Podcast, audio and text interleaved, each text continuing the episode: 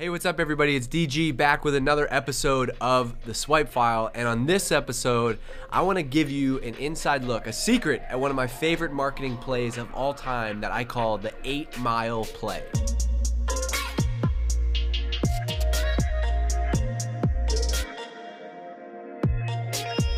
Hey, all right, look, so look, if you've been listening to this podcast for a while, uh, you know, one thing that I talk about a lot is how much noise there is in in the market, right? If you're in marketing today, it is harder than ever to get people's attention. There is so much information, right? Everybody has a blog, everybody has a podcast. We have like seven podcasts of our own here at Drift, right? Everybody has uh, is on social media, everybody's creating content. There's so much information out there for your potential customers.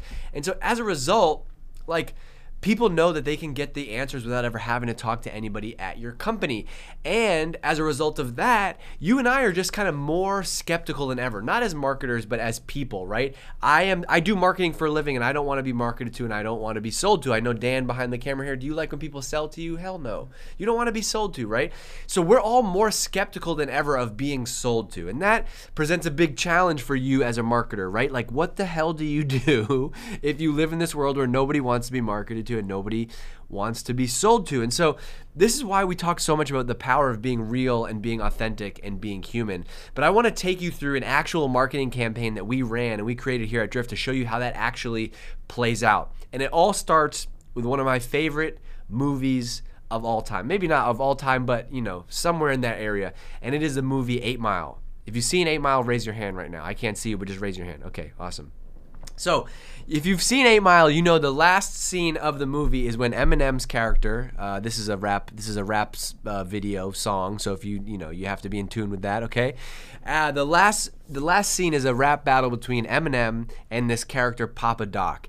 Now Eminem goes into that rap battle expecting everybody's expecting him to lose. His character they expect him to lose because he's not from where all these other people are from, blah blah blah blah blah. Anyway, long story short, what Eminem does is he preempts everything that Papa Doc was to say to him, right? He says that yes, he was uh, he he is white. He went to a private school. He did do this thing. He did do this thing. He did do this thing. He did do this thing. So that by the time it's Papa Doc's turn to actually come back on the mic and rap back at him, he has nothing nothing left to say. And I love that because that lesson right there has been one of the secrets for some of the greatest marketers of all time. And I bet you never thought that I could pull that we could talk about a thread between 8 Mile and great marketing, but that seriously is one of my favorite sales and marketing lessons. And it's actually something that I've seen over and over again. If you go back and you unpack some of those copywriting books that we talked about, some of the greatest campaigns of all time have that thread to them. One of my favorite campaigns that I talk about a lot is Avis versus Hertz. Uh, Hertz was the leading car rental company in America. Avis was number two. And so Avis came up with a whole genius campaign that they actually led with the headline of We're number two, right? Why go with Avis? Go with Avis because we're number two. So we have to try harder. We have to try harder to win your business, right? I think most marketers would be afraid to say that whoa, whoa, you can't say that you're not the best. Because if we're not the best, then people will know we're not the best. Instead, Avis decided to flip that and say, hold on, no, you should come with us because we're number two. So we have to work harder for your business. We'll never leave anything in the ashtrays of your car. You'll always have a full tank of gas. The car will smell amazing. You'll have great service. And that campaign was amazing. So, we had this idea at Drift was like, how can we actually take that and put it into play? So a couple weeks ago, we did this webinar and we said, look, what if we got the five reasons? What if we talked to our sales team and we got the five objections? We get the five reasons that people don't buy Drift because they're the ones on the phone every day actually trying to help people buy. So they know why people don't buy Drift. So we said, what if we get their reasons, we boil them down to the top five, and we literally do a webinar that is about the top five reasons people don't buy Drift?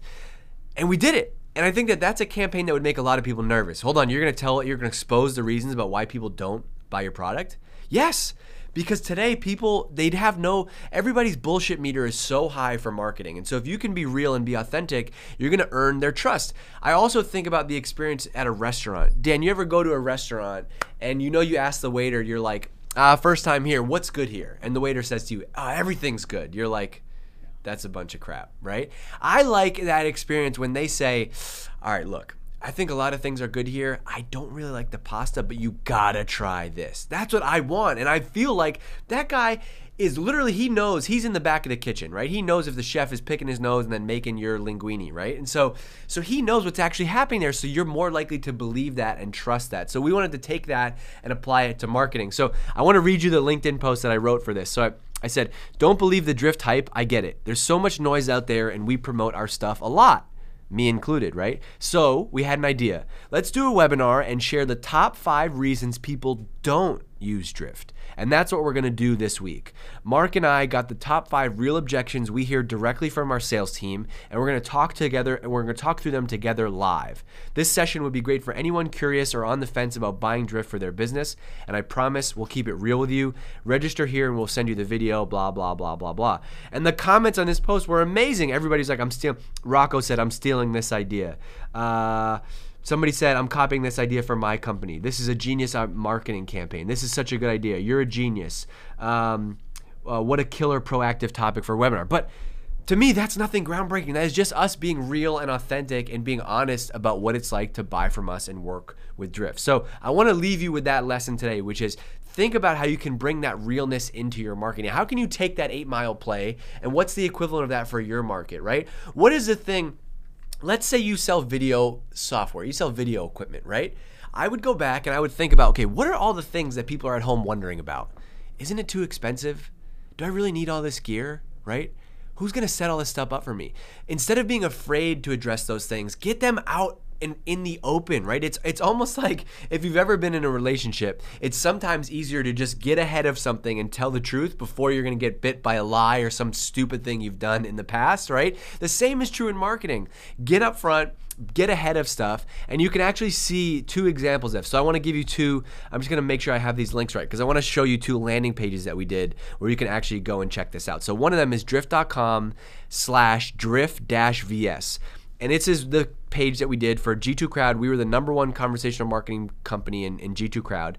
And if you scroll all the way to the bottom of that page, we have a long section that says, Still not a believer. Here's what holds most people back from using Drift. And we list out the five reasons people don't buy Drift. Another example of that page is uh, if you go to drift.com slash drift verse intercom. And on this page, we actually list out all the reasons people typically buy Drift over Intercom, and we address some of the common objections and false beliefs that they have up front.